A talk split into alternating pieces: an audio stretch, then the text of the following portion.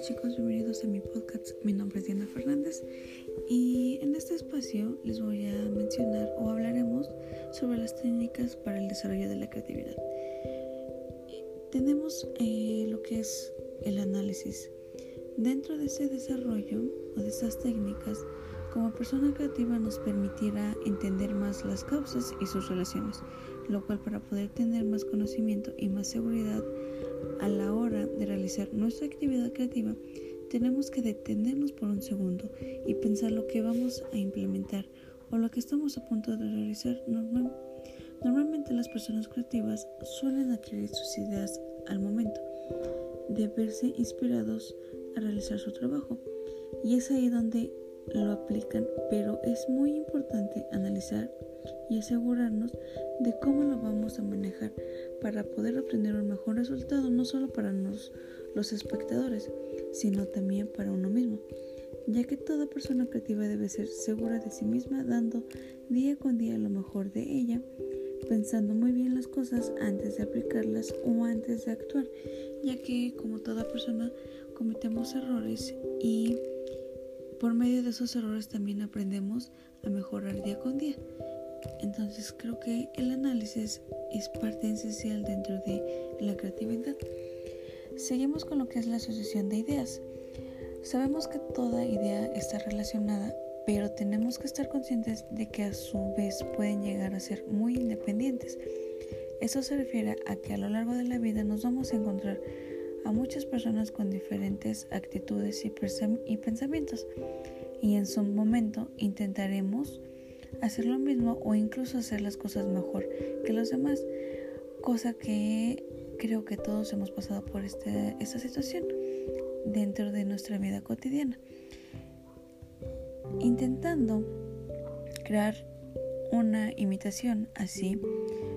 pasa con cada persona creativa. Cada una de sus ideas se vuelve única, así sean muy locas, siempre van a estar sometidas unas a las otras, creando una gran combinación entre ellas.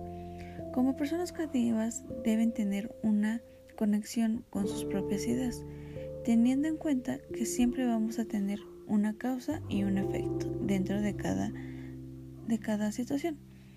y a su vez mostrando una semejanza de ideas de idea a idea.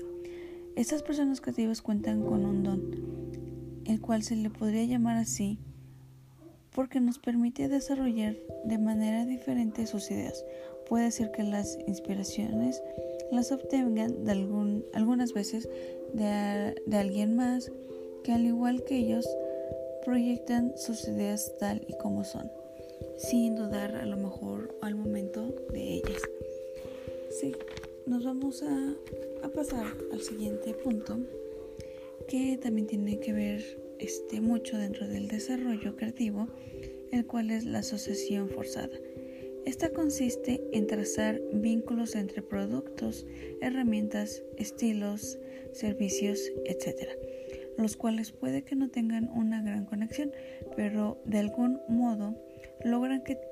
logran que tengan nuevos conceptos dentro de la persona creativa. Eh, esto se puede contar con el tema que elijan a trabajar.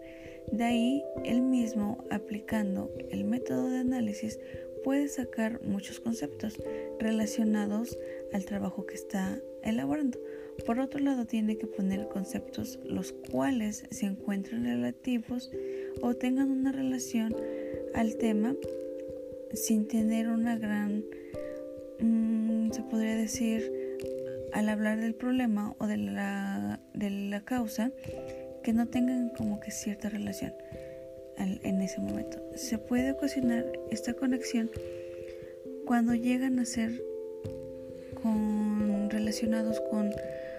con el ambiente que te rodea, con la sociedad, con las personas, con todo tipo de observaciones que tú tengas más allá de, de lo laboral, todo, todo aquello que te, que te ayuda a poder tener una inspiración y para que esa inspiración la vuelvas creativa, eso en esto, esta asociación forzada es donde entra, porque estás como que forzando